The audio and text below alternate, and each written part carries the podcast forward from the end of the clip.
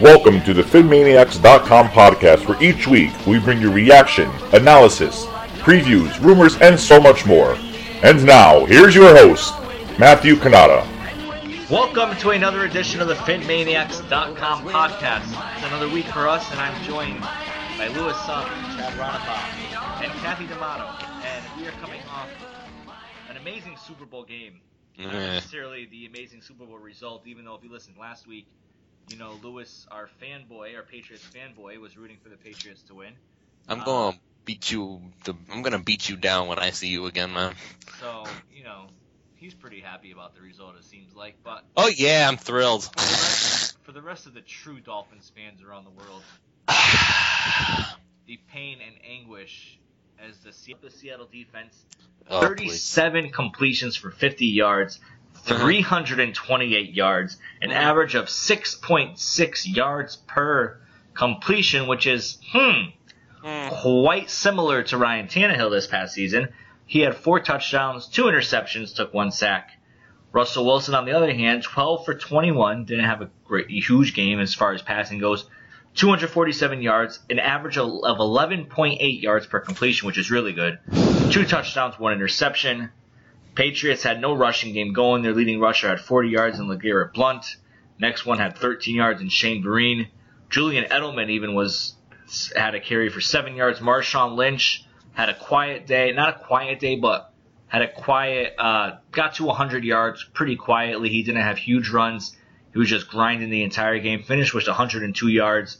Should have finished with at least 103 because they should have given him the ball. We'll talk about that in a little bit.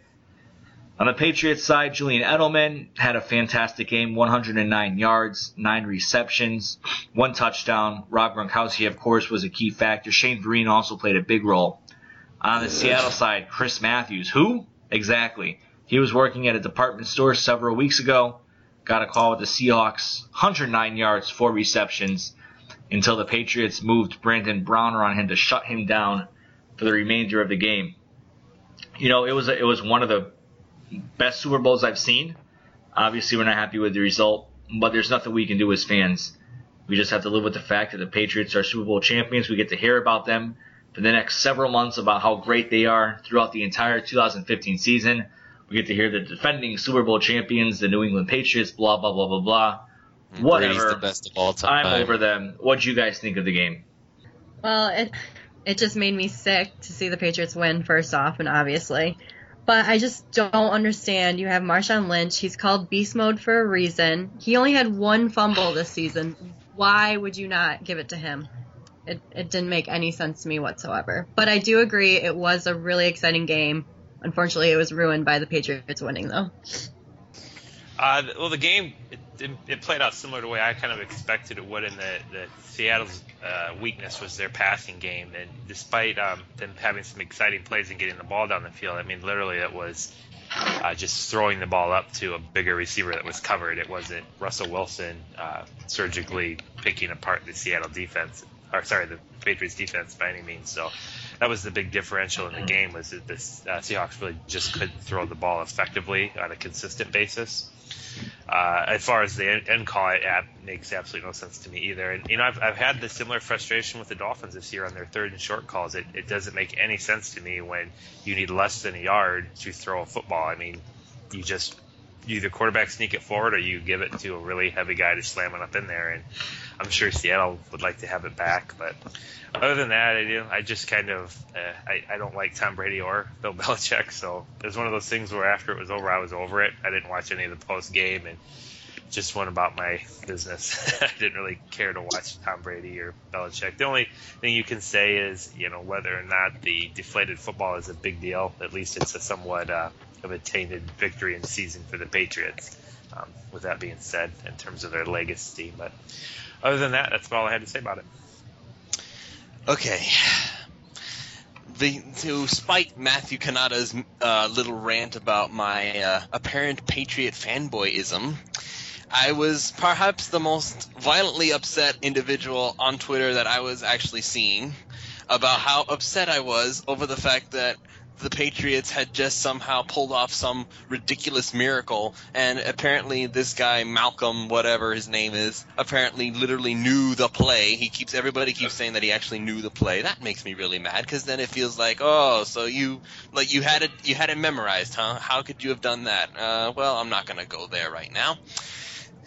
Why don't you run the football with Marshawn Lynch? Well, I have a little theory about that this is back. This comes back to the one thing that I have been ranting about for the past several months, and that many people are are know our friend Spoon on Twitter for, and that is the magical QB world. You, these people, I have this theory, and it's going to sound ridiculous and it's going to sound like a conspiracy, but I honestly, truly believe this. They wanted so badly for Russell Wilson to be the hero of the game that they decided you know, we're going to let our young quarterback come out and show him why he's a top five quarterback and he's one of the elites in the NFL. So we're just going to let him save the day and throw the last game winning touchdown instead of doing, you know, the actual logical thing. You have the strongest running back in the NFL and you only need a half a yard. But no, no, let's not do that. Let's let Russell Wilson get his shot at being the hero of the game so we can talk about how awesome Russell Wilson is instead of Tom Brady. And in doing so, you basic you literally handed the Patriots the Super Bowl on a silver platter and said, "Here you go. We don't want it." That made me ridiculously upset. You guys have no idea. I, I I felt sick to my stomach. I actually wanted to throw up by how mad I was over what I had just seen. You had no business not giving the ball to Marshawn Lynch. Is this some kind of protest? Is this some kind of way of let, giving the NFL a break and saying, "Here you go, we're gonna try and make sure that it's not Lynch who you've been fighting over, uh, not talking to the media and uh, and inappropriate touchdown celebrations and stuff like that? Is this your way of saying we're gonna give you a break and not let Marshawn Lynch be the hero? We're gonna let it be Russell Wilson? That's ridiculous. Absolutely. Ri- I I have no words for how dumb that play call was. And I'm glad that Pete Carroll realizes that that one call was part of the reason was the was the only reason they lost that football game. I'm sure he realizes that if he had let Marshawn Lynch have the football, they would be the Super Bowl champions right now, not the Patriots. I mean, why? Just why would you do that other than maybe you just really wanted Russell Wilson to be the hero of the game? It's interesting it, to hear all the reaction about that play Chad, I know you've done a lot of film breakdown throughout the season. What were your thoughts? Oh, I, I guess there's two trains of thought, and one is well, we want to call a play that the def- that looks most successful to what the defense does. Or you're looking at it schematically, and so yeah, you see the Patriots are obviously overloading big time to stop the run, and so I can understand the idea that well the pass should be open, but uh, it, in my mind. Uh, you know, you have to have a, a quarterback is Russell Wilson, and I I'm I like Russell Wilson. I think he has potential to be a good quarterback, but he is not a, a Peyton Manning. Or he ain't elite. Or Drew Brees. He's not elite. And uh, a quarterback that's elite, I mean, it's it's about having a feel for your situation. And I know you're, you know, in the final, you know, seconds of the Super Bowl, but you got to realize you have 30 seconds. It's second down, and you absolutely, positively do not throw a football that has any chance of getting picked off. You, you just don't do it because you have two more downs and you have Marshawn Lynch. So I, I got to say, the coaches, I, I didn't agree with the call, but even more importantly is why in the world would you even attempt to throw a pass like that in that situation? So to me, it's you would look at it. If it's not clearly there, you just throw the ball away or you just tuck it and try to run. Those are your real options. So I, in terms of the film breakdown you're referring to, the Dolphins did a lot. I just don't understand it. I haven't understood it all season. On when you have a, a situation where it's third and one or fourth and one, it, I don't know why you would go into a passing formation. One, the Dolphins did it a lot this year. They would leave three wide receivers in there, and that's a passing formation. And I, I look at that, I'm like that that has about the same statistical chance of converting a first down as like a third and two or a third and three. You're you're completely removing your advantage of having a third and short situation. And you watch the successful teams in the league, and they are always quarterback sneak in those situations, or they're running the ball in those situations because the chances are of turning the ball over are slim and none. So I can't say I agree with Lewis's. You know, I, I, I can't imagine Pete Carroll care, could care less about what people think about Russell Wilson on Twitter. But I, I know, I know, I know. It I sounds think it- ridiculous, but that's just my feelings. Uh, I, I, I don't think it was any kind of a conspiracy. I think it was one a, a, too risky of a call for the offensive coordinator and the coach to make, and two, it, it showed that Russell Wilson is not a you know a six or seven year veteran quarterback that's got a lot of savvy. He's you know he's still pretty young, and he made a mistake by throwing the football at all in that situation. So. I can't say that uh, I know I felt good about it. I was stunned when I saw it happen, but like I said, I- you just you've seen more and more in that today's NFL where teams are passing in those short situations. Kathy, what were your thoughts? It's not. Are you okay, Lewis? I'm still I don't know. kind of mad, but go ahead, continue. I'll continue in a Oh. minute. No, I just I agree. Russell Wilson, I do think he is on the verge of being elite. I don't think he's quite there yet, and that final play mm-hmm. proved it. I don't agree with Lewis. I don't think they would make that risky of a call just because the NFL didn't want to see Marshawn Lynch score the game-winning touchdown. You know what I mean? But Yeah, I know, I know. it's it's just sickening. I know, I know it sounds ridiculous, and really that's just my that's just my heart coming out to speak. I understand that that's not really what happened, and I understand that that's that Pete Carroll was just trying to be strategic about the whole thing. But I mean, it really does. It feels that way so often. It feels like everybody wants their quarterback to be the one that's talked about. If if if say Russell Wilson makes that completion, who's the MVP of the game? Russell Wilson. oh, absolutely. There it's you go. So there you go. That's what everybody wants the quarterbacks to be the star. I understand that's not Pete Carroll's thinking. That's it's not like it's, I understand that, but it's just what it feels like all the time. I really don't have any the statistical breakdown on the Seahawks side of things to give any kind of credence to my thoughts. This is pretty much just this is my full on emotions coming out to talk, and it's just. Man, I ha- I was so mad. I wanted to throw up. I really have that. That's really what my feelings were about that. To to realize that I was going to have to listen for the next few months about how Brady is the greatest quarterback of all times, and Bill Belichick is the greatest coach of all time, and this dynasty, as long as it exists, will never die, and all that crap that I'm that I already have been listening to, and I had to listen to Skip Bayless talk about justice for the David Tyree. What do you mean justice? Ju- what justice? What are you talking about? Carroll made a dumb decision. That's not justice. That's not luck. That's just he he's, he messed up big time, and that's not justice. Uh, that it's people like that, people like Skip, and people like all the Patriot lovers out there who talk about their quarterback being the best of all time. Who who cares about the cheating? Who cares about the scandals? Look, we won four Super Bowls. Look, Brady's a four three time four time MVP or whatever. It's like, so what? So what? He, I, he still wasn't that impressive, and we'll get to that when we talk about the Patriots side of things.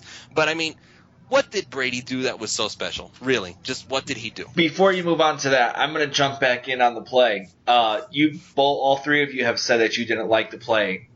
I didn't see a problem with the play, to be honest with you. and I, I've mentioned this since then. I'm looking at the play right now. The ball was placed on the one yard line in the center, a left hash mark, I should say. Like Chad said, they set up in a shotgun. That moved the ball at the snap at the six yard line. So already you're you're pushing yourself back five yards. Was it the perfect play call? Absolutely not. Was it one of the worst call play calls? Maybe, but I could totally see the logic behind it. You got the Patriots in a goal line situation where they're bringing out their goal line defense. They have man to man across the board. They got one, two, three, four, five, six, seven, eight guys right in the box. They got two corners right on the edge of the box, and they got a linebacker in the back, um, ready for the run or the pass. The mistake was that Russell Wilson threw the ball in the middle of the field, where there's already a lot of bodies flying and, and trying to get to wherever they needed to get ideally he would have threw a fade in the corner of the end zone or to the outside where the where the Patriots really had no chance to pick it off.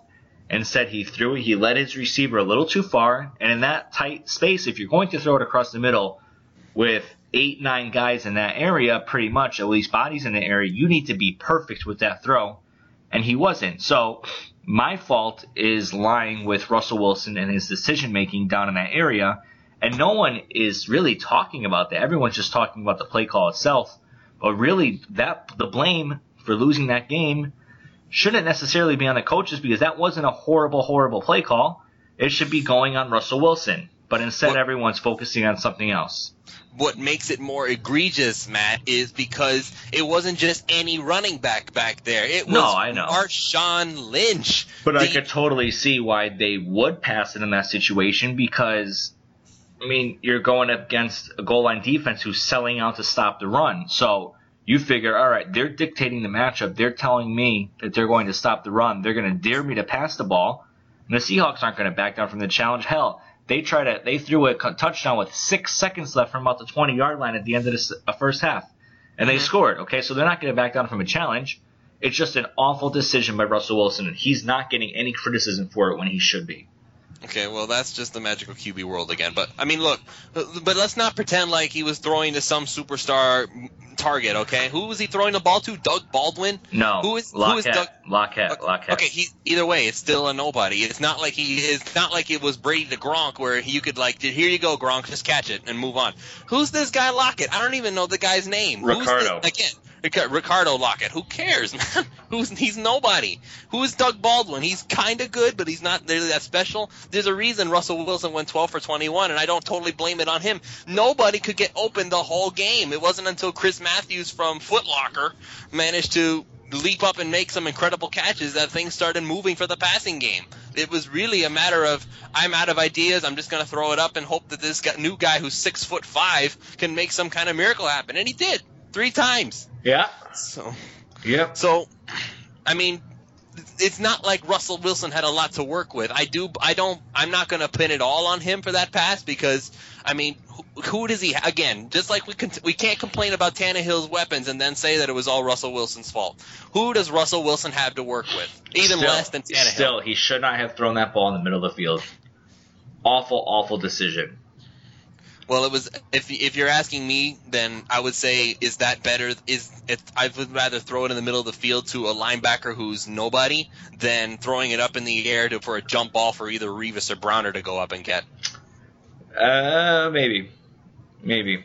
Especially considering once again who the heck are the wide receivers he's throwing to. There's a whole bunch. Of, you have two nobodies up against arguably the best secondary duo in the NFL. Um, I'm going to go with the nobody linebacker. All right. Fact of the matter is, the Patriots won the Super Bowl. They are the Super Bowl 49 champions, 28-24, and we all have to live with that for the next several months. Yes, we have to live with it. But At least until the end of the 2015 season, when a new champion is crowned, and when the Miami Dolphins hoist the Lombardi Trophy oh, in the air at Levi Stadium in Santa Clara, California, Wishful thinking. and that will only happen. What was that? I like your mindset. You like that? Yeah.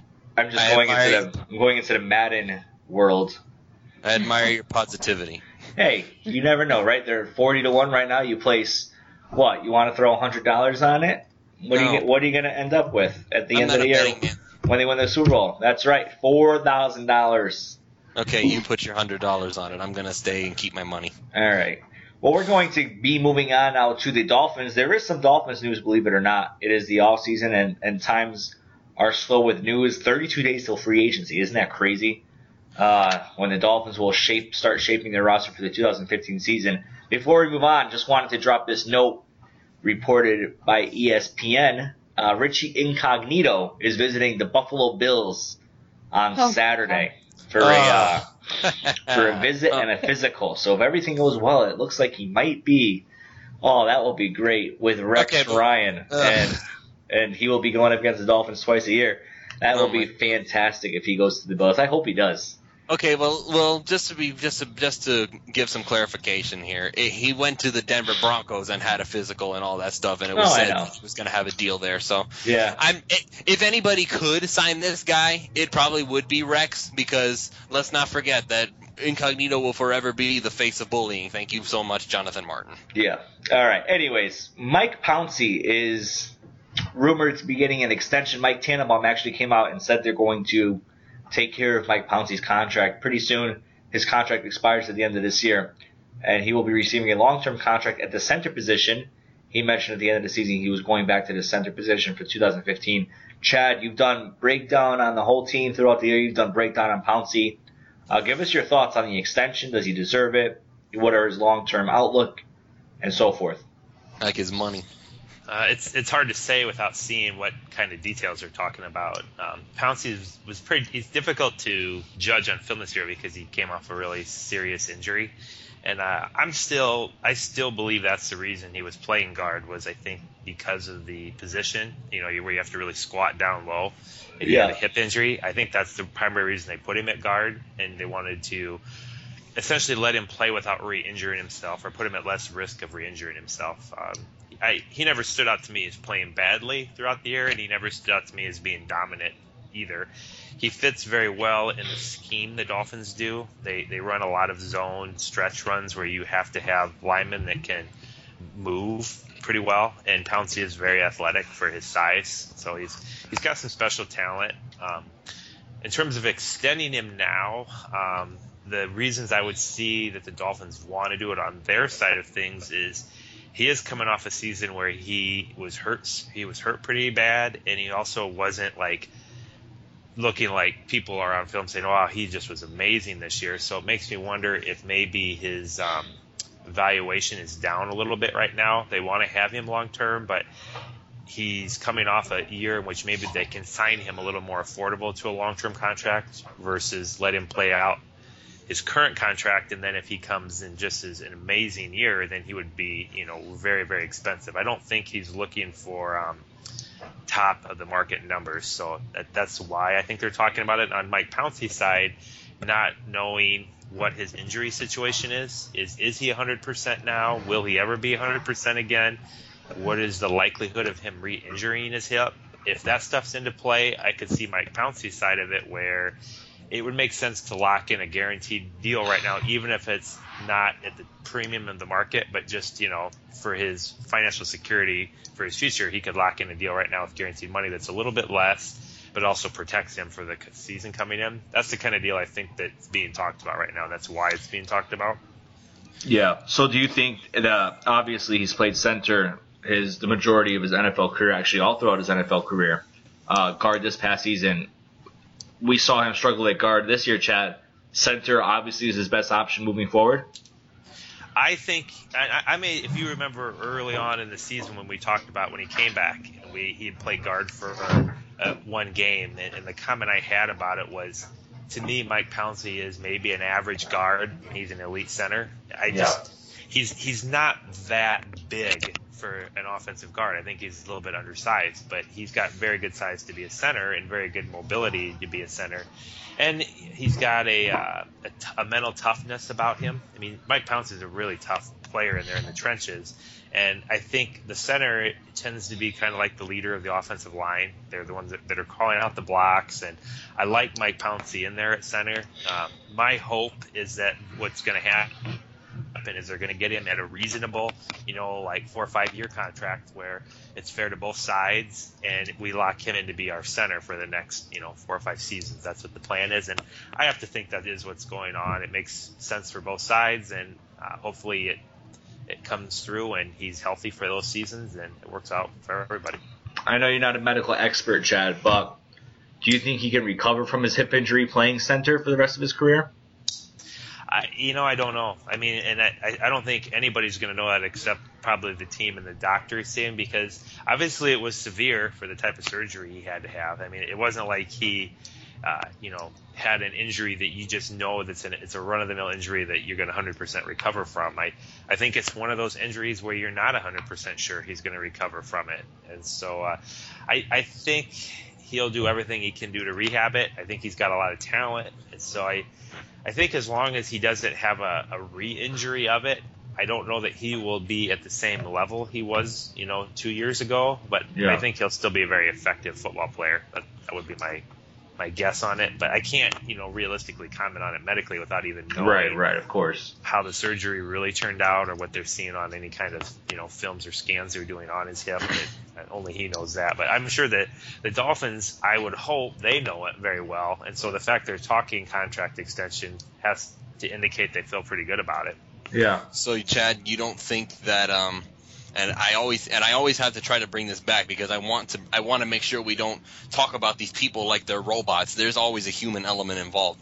You you really think that Pouncey's going to be willing to take a lesser deal so willingly less than his brother because we all know how it is with sibling rivalry. These guys are going to be competing with each other to find out who's really the best Pouncey brother. And if he, he makes less money than Marquise, well, I don't know. That just sounds like it's going to be a little bit of annoying to him. Uh, here would be my not my Mike Pouncey at all. Obviously, I've never talked to Mike Pouncey um, at all. I know he's. I would said a year ago I would have been more along that thinking, but I think um, he had a strong degree of humility and wake up call because the type of injury he had um, can end your career. And so I think there was a period of time, you know, right at the beginning of the season there when he was hurt, that he having physicians tell him you may not be able to play professional football like you were before. And so I think you could even see it in Mike Pouncey's demeanor. I mean, in the prior years, Mike Pouncey was always kind of a guy that would be making headlines for the wrong reasons. He'd be out at a club getting in trouble, or he'd be outspoken in the media. He was very much quiet this year, blue collar, go to work and, and get the job done. And I think a lot of it's because he was rehabbing his hip. He wasn't where he wanted to be at. And so I think this coming season now and where Mike Pouncey's at, I think the issue of him being the highest paid center in the league or him being paid more than his brother, I don't think that's his highest priority. Right? Let, me ask you if if you were in a situation where you had an injury and I was to tell you, I don't know how long your hip's going to hold up. I mean, it, hopefully it will for a few more years, but you know, at any given time, it could be you could be done. It, it, you're at risk of getting hurt more than you used to be.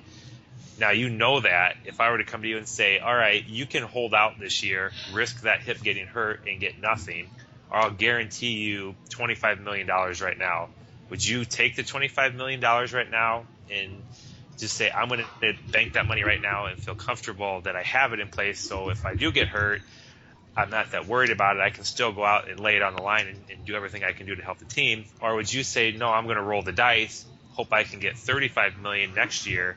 And I'm not going to sign a contract extension. That that's the kind of scenario he would be in. Yeah. Well, I would I would pretty much I if it were me I'd probably I'd I pretty much have confidence in myself. The way you're making it sound like is that Pouncey realizes that his days are numbered and he's going to take whatever number gets thrown at him. I don't think that's going to be how it works. I mean, if oh that no, were the I, case, I'm not saying he's going to sign for like a ridiculously cheap contract, and I don't think that's what the Dolphins are trying to do. I think you're in a scenario where he this is not Mike Pouncey from a year ago. This is Mike Pouncey after a severe hip injury, who didn't look dominant on film at all this year. And well, I- he was I out of position, man. He hadn't played guard since college. guard or Not or- even not not not even in, not even in practice. He'd never played guard again before So since you're, college. you're you're making the assumption that he's you're, he's fine. Then you think medically he's fine.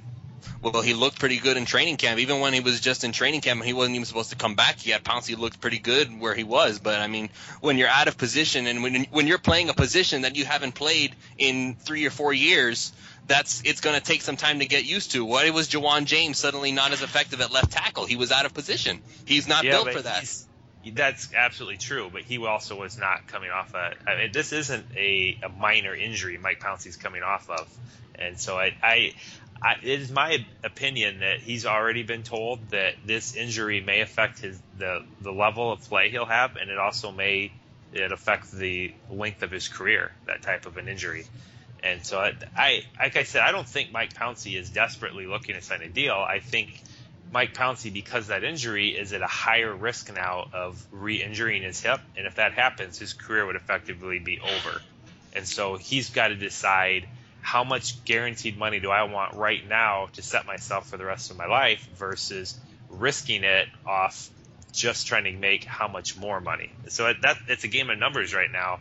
And what my point would be, what would I think Mike Pouncey would sign a contract at like a million dollars a year?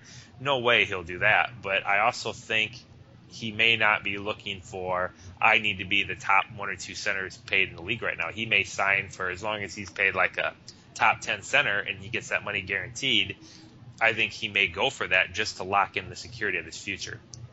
I don't know, man. It's, it feels like you're you're making you're making Pouncey's pride level go from where it was through the roof into pretty much a moment of I'm Well, pretty what- much lucky to still be playing. Okay, on the flip side of that, Lewis, let me ask you this: If you're the Miami Dolphins now, you've got to make a decision as a Dennis Hickey.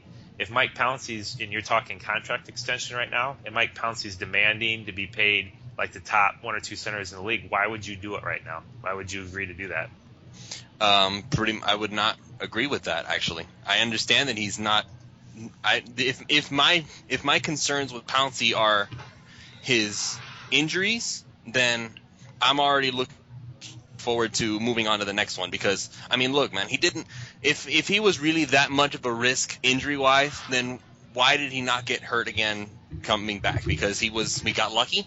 Then if that's the case, then we're going to be expecting to get lucky for the rest of the time he's in a Dolphins uniform. If that's if we're really that worried about him getting hurt and not coming back and not being the same Mike Pouncey, then I'd say let Mike Pouncey go, move on, find somebody else. Yeah, right. I mean, it's it's going to be interesting to see what happens. He's going to get an extension. He he should be, you know, he'll be back at center. It'll be interesting if he gets his strength back. Kathy, any thoughts on on Pouncey and, and his progress the past season and and his uh, tenure at guard? Yeah, I think um, his injury just kind of gave him a little bit of a reality check. Not so much diminish his pride, but just maybe put things into perspective for him. So hopefully he won't come down demanding like a huge contract from us. Um, and if he is, then I say move on to the next one. Yeah. Uh, He's currently make he's going to be making seven million four hundred thirty eight thousand right now. This is the last this is the last year of his rookie deal, and he's going to be a seven point five million cap hit. So if we're going to sign him, I would sign him to a contract extension as soon as possible, and see if we can't lower that cap hit for this year. Well, All right. just keep in mind, always with contracts, you're looking at the guaranteed number. That's all that matters. So you Yeah. could you could give Mike Pouncey a eighty million dollar five year deal, but if only like four million of it's guaranteed up front, you can cut him at any time without any effect on the cap. So Right. I I think this is all about guaranteed money. That's and I, there wouldn't be if they were going to come out to the media and say we're trying to do contract extensions. I mean, you're not hearing them say that about all the players. So to me, it, it suggests that they've already been to the table a little bit, and both sides want to get a long-term deal done. And so I, I, I think that it's it's a good thing on both sides. Yeah, it's not a matter of uh, if, it's a matter of when, and that's what's going to happen. Moving on to the next person who is in line to get a contract extension, either within the coming months or you know before the season's over, is Ryan Tannehill. And Lewis is our lead guy. He's going to take the lead on, on the Tannehill's position. Lewis, same questions for you. What are your thoughts on Tannehill? Has he been improving? How's he progressing? Is he worth picking up either the fifth year option or going to our long term contract? Or seeing if the Dolphins, you know, wait for this season to play out, see how he does. Uh, if he if he plays way better, then they're going to have to pay a lot more. If he plays the same, they're going to be in good shape. If he regresses a little bit, obviously tougher decision, but they'll save a little bit of money. What do you think is going to happen here, and does he deserve it? That a trick question, Matt?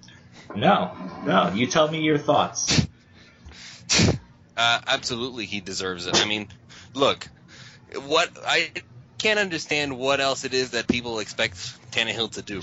I've, I've, I've- always been saying that. It's like people are complaining about the about the only thing left there is to complain about Ryan Tannehill is his deep ball, which people will go to their graves saying he couldn't do, and that's why he was a bad quarterback, even though that's completely ridiculous.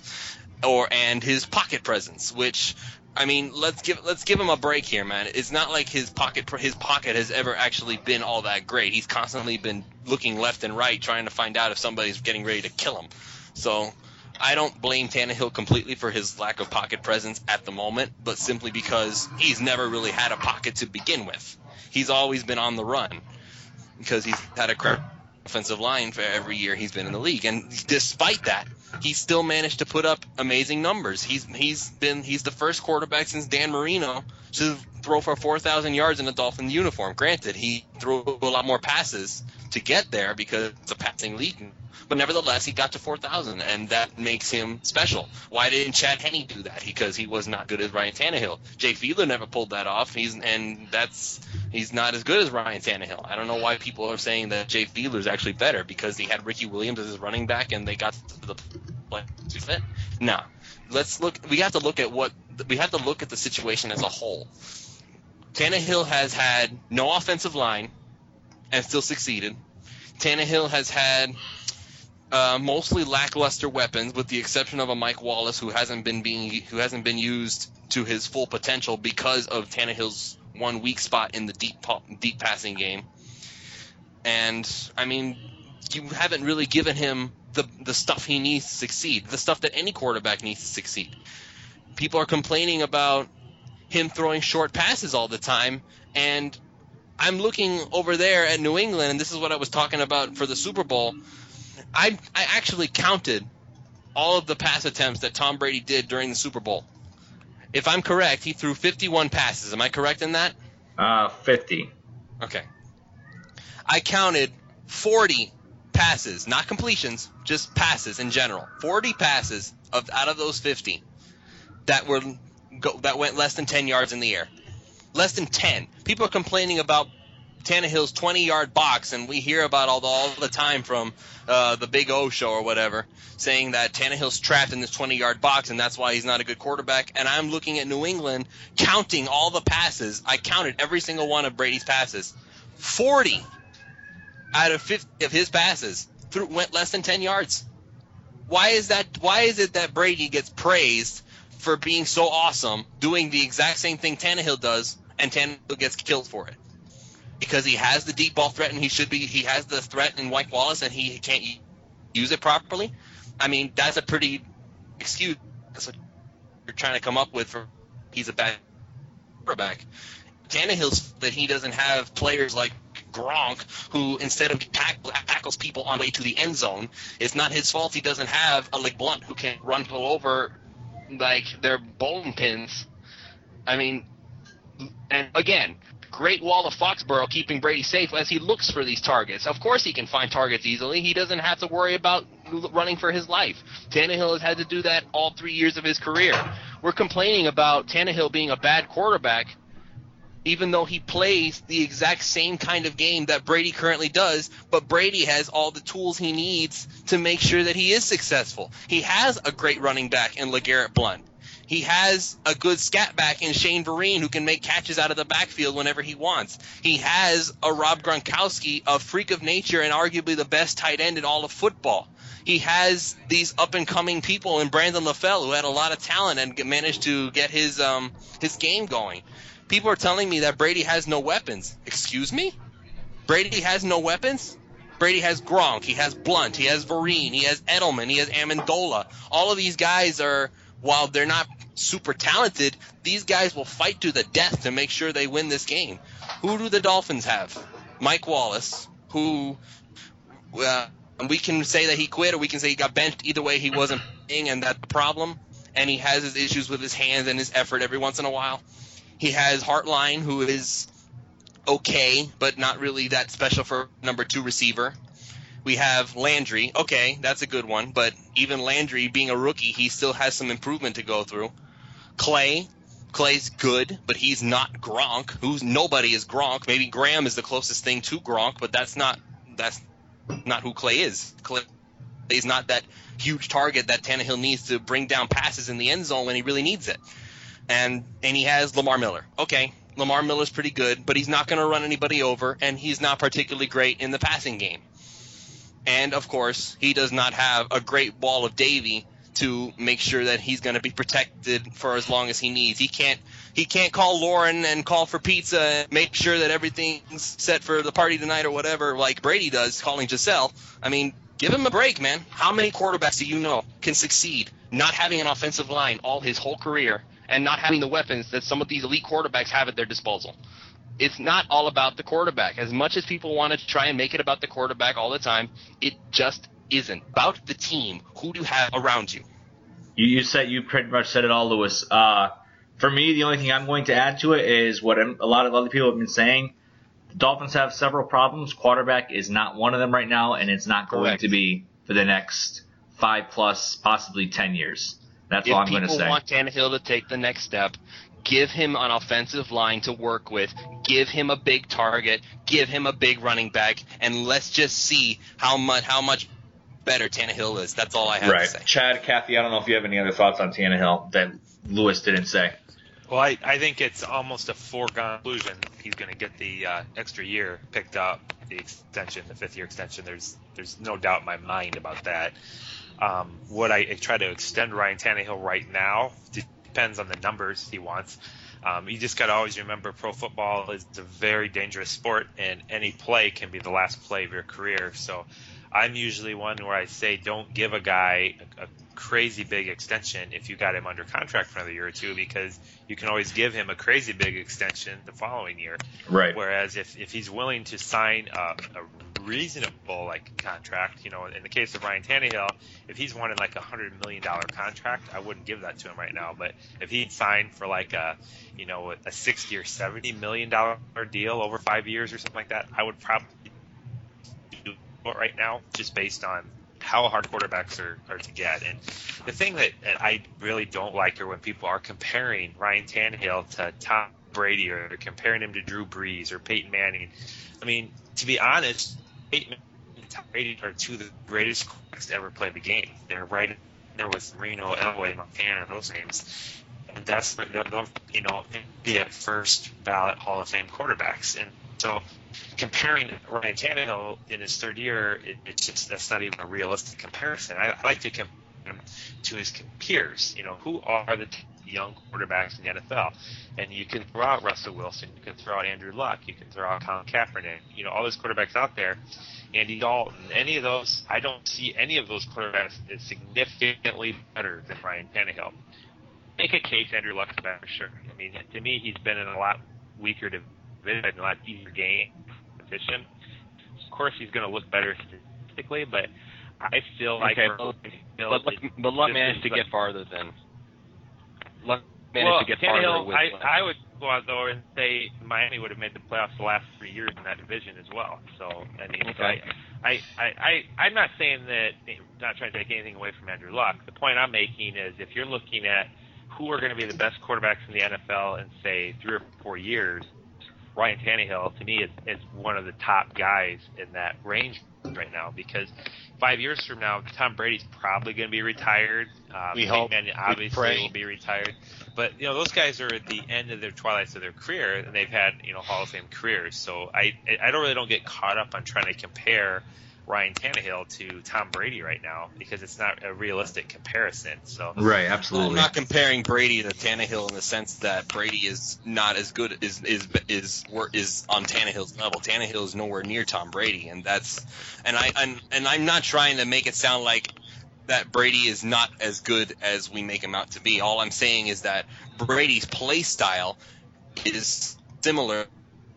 Tannehill's not so much the skill level because of course Brady's a better quarterback than Tannehill. Brady's accomplished more than Tannehill has and might who knows he Brady's accomplished more than Tannehill might ever. I mean, he did win four Super Bowls. He had a lot of help to get there, but he did win the four Super Bowls.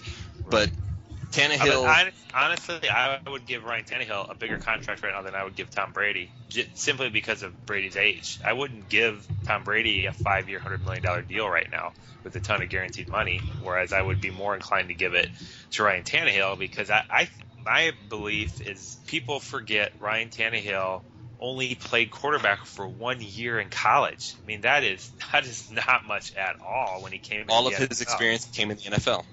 And so he's in his third year, you know, where somebody like Andrew Luck, he I think he played four years. I think he played as a freshman. He played every single year in college in a pro system, and so he's ahead of the curve when he comes to the NFL, whereas Ryan Tannehill is way behind the curve. So I really believe in three years, Ryan Tannehill is going to be one of the top quarterbacks in the league. So in terms of giving him an extension, if he would agree to anything reasonable, like uh, you know maybe like what the tenth rated or even up to the fifth rated quarterback in the league's getting long term, I probably would go for it and, and do it. Well, geez, Chad, you just gave me a heart attack thinking about the thought of Tannehill getting injured. I was like, oh my god, don't do that to me. It can happen to anybody. We that's the thing with Chad that gets to me. my heart sunk. Oh my god. But yeah, I just he needs to be our quarterback for a long time, and whatever we have to do to make that happen, we need to make it happen. Yeah. So you don't want to draft Jameis Winston No, no, no, no. because he has it. Remember, he has it. All right. I'm interested in it. So we've got we've got Pouncey down, we've got Tannehill down, two guys going to get an extension. Next person moving on, Charles Clay, who was uh, I reported the other day on PhinManiacs.com that he's in line for an extension as well, or not an extension, he's actually a free agent. The Dolphins would really want to bring him back. He really found his niche in Bill Lazor's offense as we got towards the end of the season. Bill Lazor finally figured out how to best use him in the Miami Dolphins offense. Kathy's going to take the lead on Charles Clay. Again, it's looking like it's a matter of when, not a matter of if. Kathy, same questions for you that we had for Chad and Lewis. Does he deserve it? What can we expect from Clay? Is he going to, he had an off year in 2014. Is he going to get back to his dominant form that he was in 2013 and got us all excited about what he can produce, you know, this past season, but unfortunately due to various things he didn't. Okay, well, first, I just want to say that he's a very smart guy.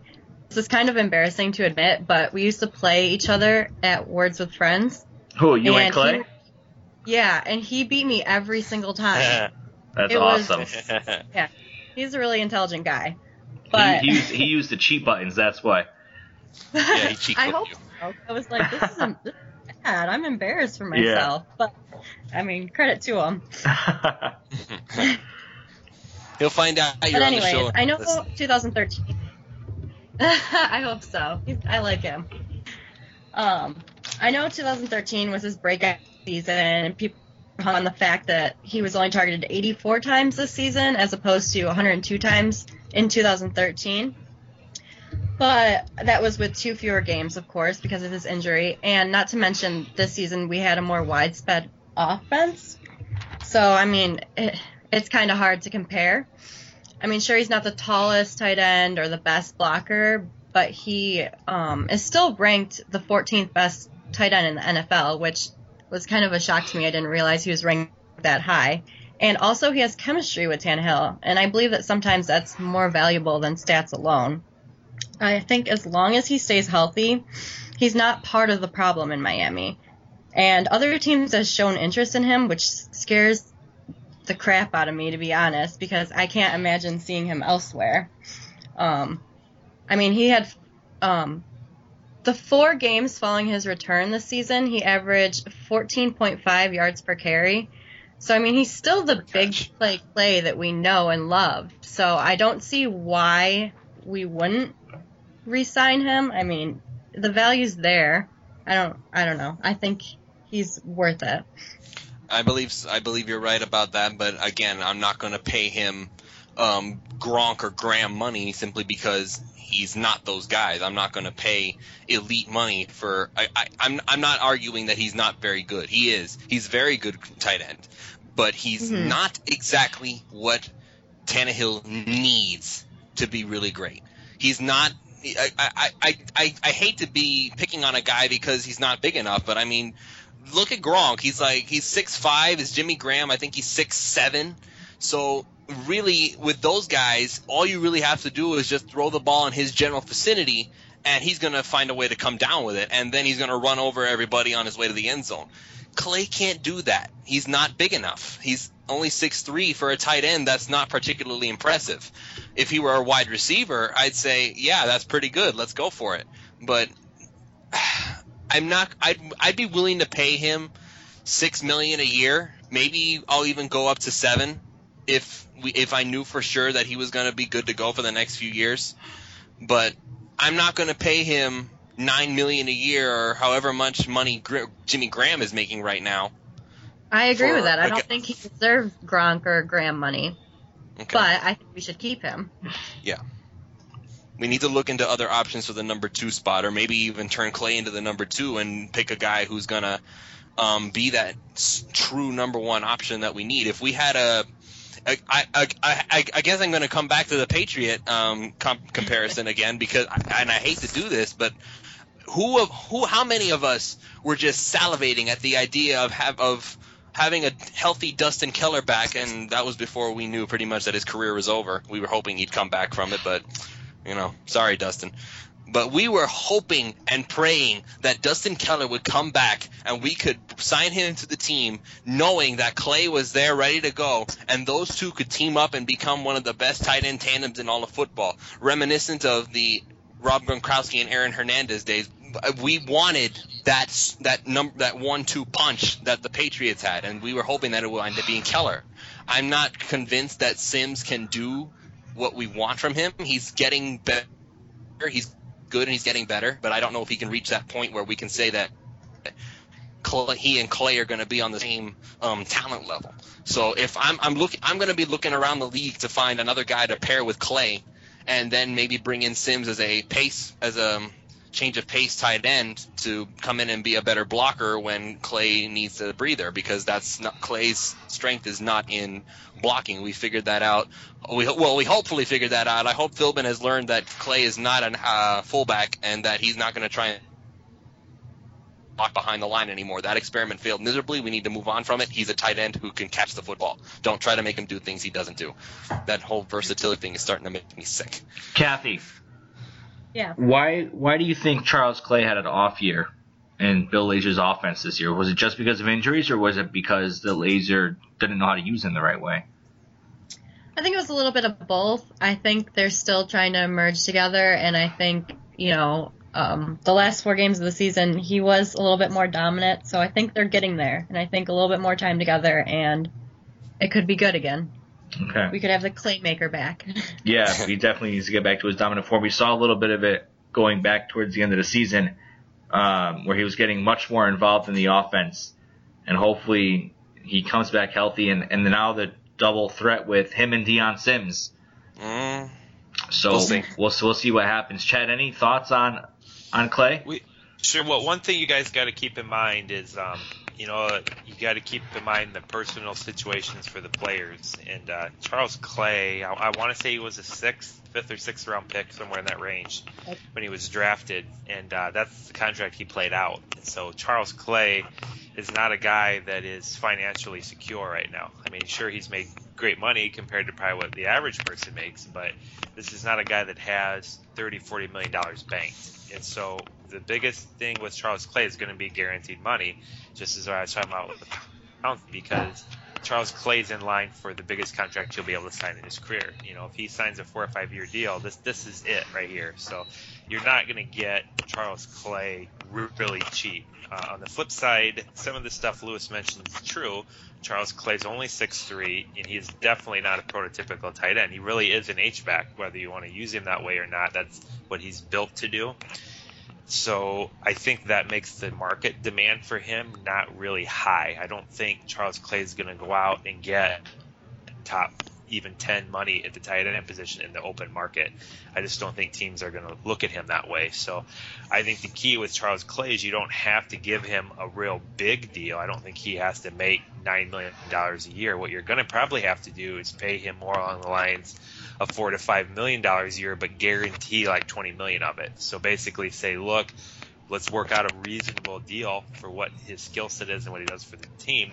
But they're going to have to invest in him, you know, being on the team for the next four or five years, which I think absolutely is going to happen on both sides. I think he's happy. He's definitely a Joe Philbin type of player. He's very, very modest. If you ever see Clay give an interview, he is not an arrogant, cocky, I'm all that type of guy. So I really think that's probably where he's at in his personal life is like just give him my guaranteed money so I'm set and he'll show up and do the work. I do completely disagree with Lewis on Dion Sims. I, I, I think similar to the comment you guys made on Tannehill that, that what the team needs, tight end is not an issue. If we get Clay back at you know in the fold with Sims uh, Sims and Clay together, tight ends really low on what's the problem with the team right now. We don't we don't need more, more tight ends and to get But to get an elite one, I mean, they're they're hard to get. I mean, a, a Jimmy Graham type player is, is extremely athletic, and so you know there was one in this draft, Ebron or whatever his name was, let's say from North Carolina. I mean, he's a top 15. Miami just doesn't have the position to go get that kind of player right now. They have such big holes because they're not in a position where they can go out and spend a huge amount of money on the salary cap to sign a free agent tight end. And in the draft, I just with Sims on the team right now, um, especially if they can re-sign Clay, I just don't think they can use high draft picks right now on a tight end. They need to get uh, defensive tackles, they need to get linebackers, they need to get cornerbacks, they need to get a starting safety. I mean, those are such a bigger need right now that I, I just I don't see this going any other way than them working out a, a reasonable deal with Clay and our tight ends next year being Clay and Sims. Well, don't Yeah. misunderstand me, Chad. Don't misunderstand me. I didn't say that we need to find a replacement for Clay. I was just saying, and I'm not, and I've been one of the one, the highest, the one of the guys highest on Sims all this past season. I've been saying how much Sims has improved and how much better he's been over the past uh, few games. I mean, I, my issue with Sims is that, like Clay, he's not that big. I, I, I keep coming back to this because I keep talking about how Tannehill needs a big target to throw to that he can count on to say, here, please help.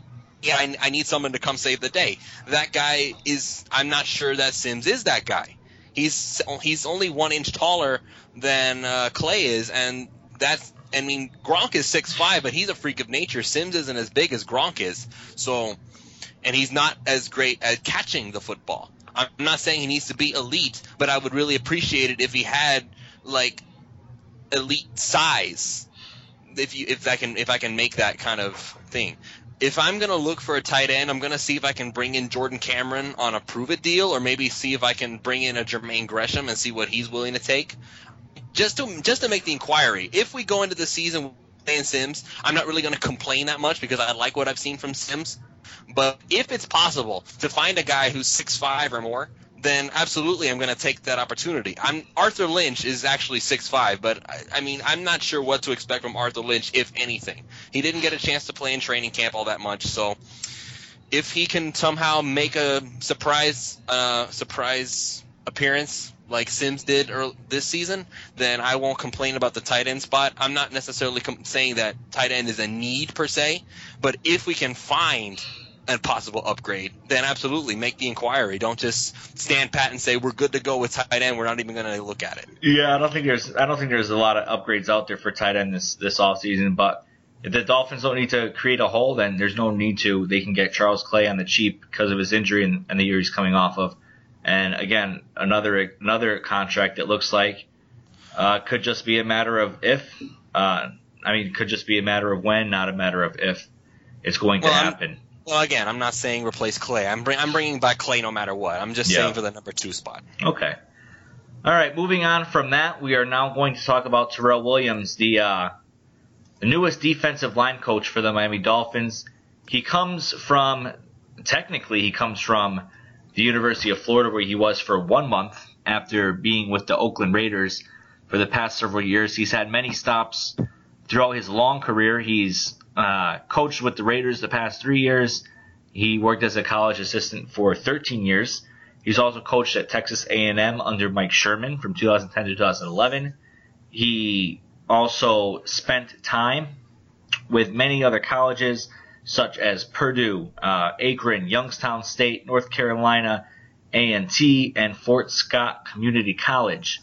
The good thing about Terrell Williams, what I like, is he's been a defensive line coach his entire career.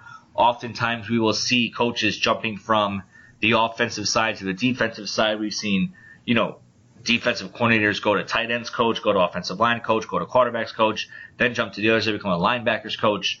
It's just a, you know, carousel. I guess if you're a coach, you're a coach no matter where you are on the football field, but he has been a defensive line coach throughout his entire career. He was a defensive lineman as well. He's well respected in league circles, according to beat reporters who have covered him during his stops. I put a post up on PhinManiacs.com, courtesy of rivals.com, and in it, beat writers talk about how he's very intelligent, how he's had experience with both a 4-3 and a 3-4 front. So if the Dolphins wanted to experiment with that, you know, that's certainly in play. He is laid back, easygoing. He he is very honest though, very positive. Players love playing for him.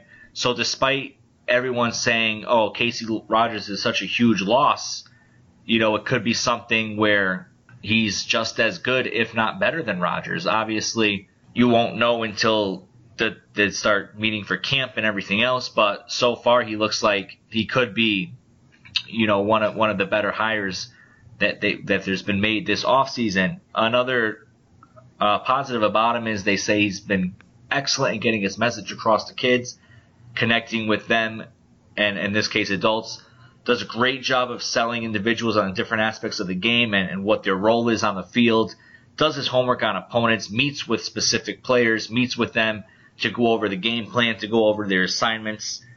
and he's he's survived a lot of coaching changes. He's rarely ever been on the hot seat. The Oakland Raiders under Jack Del Rio made a strong push to keep him right before he left for the University of Florida, but his wife wanted to go back home. She's from Florida, and unfortunately, back in 2014, at the beginning of the season, he dealt with tragedy when his four-year-old son unexpectedly died after a illness, unexpected illness that just came up one day, and had a short battle with that, and obviously unimaginable to go through something like that.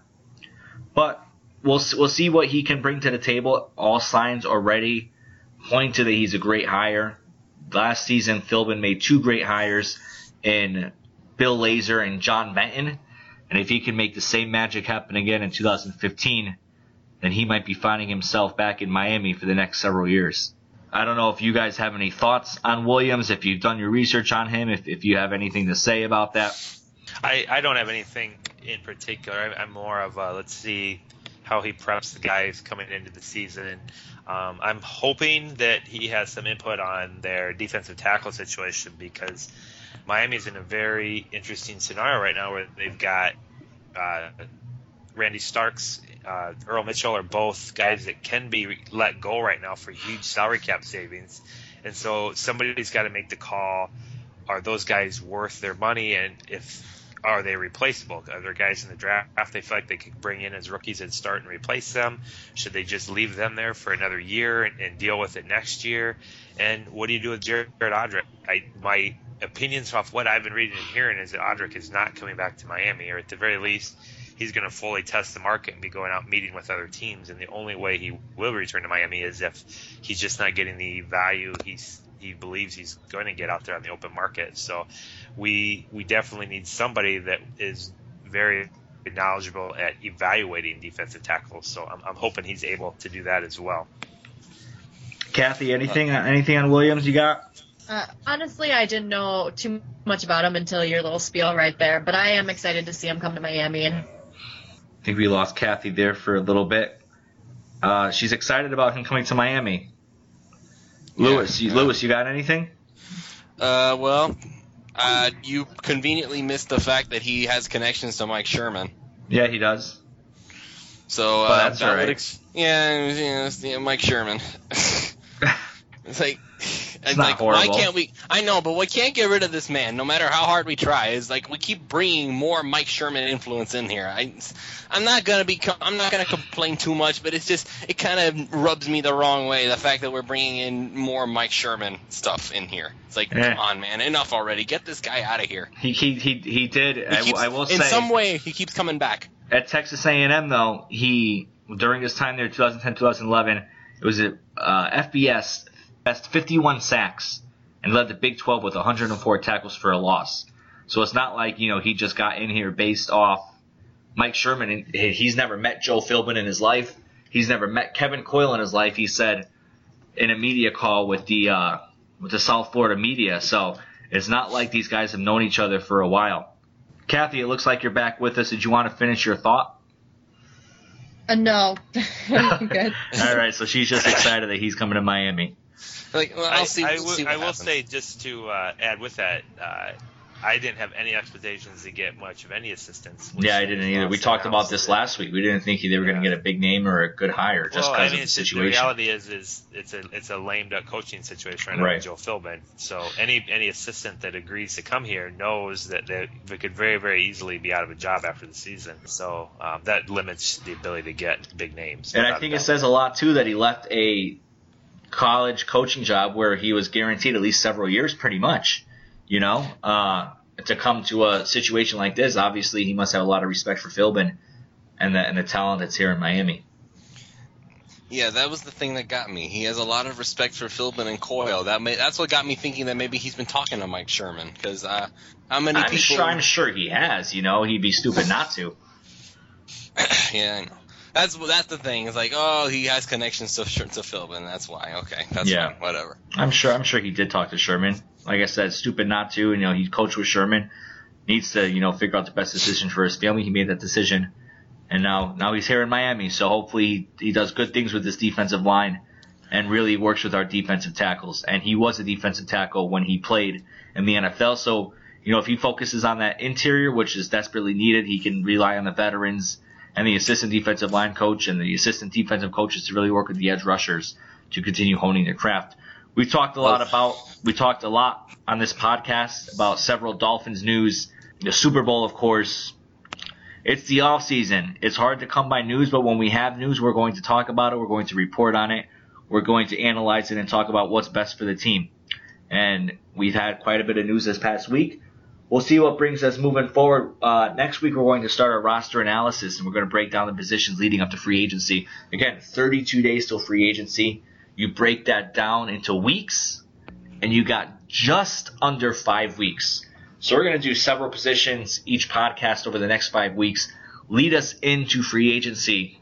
And of course, our first live show on March 10th, the first day of free agency. The Dolphins made two big splashes last year on the opening day, signing Branden Albert and Earl Mitchell. Anything up their sleeve this year, we'll have to see.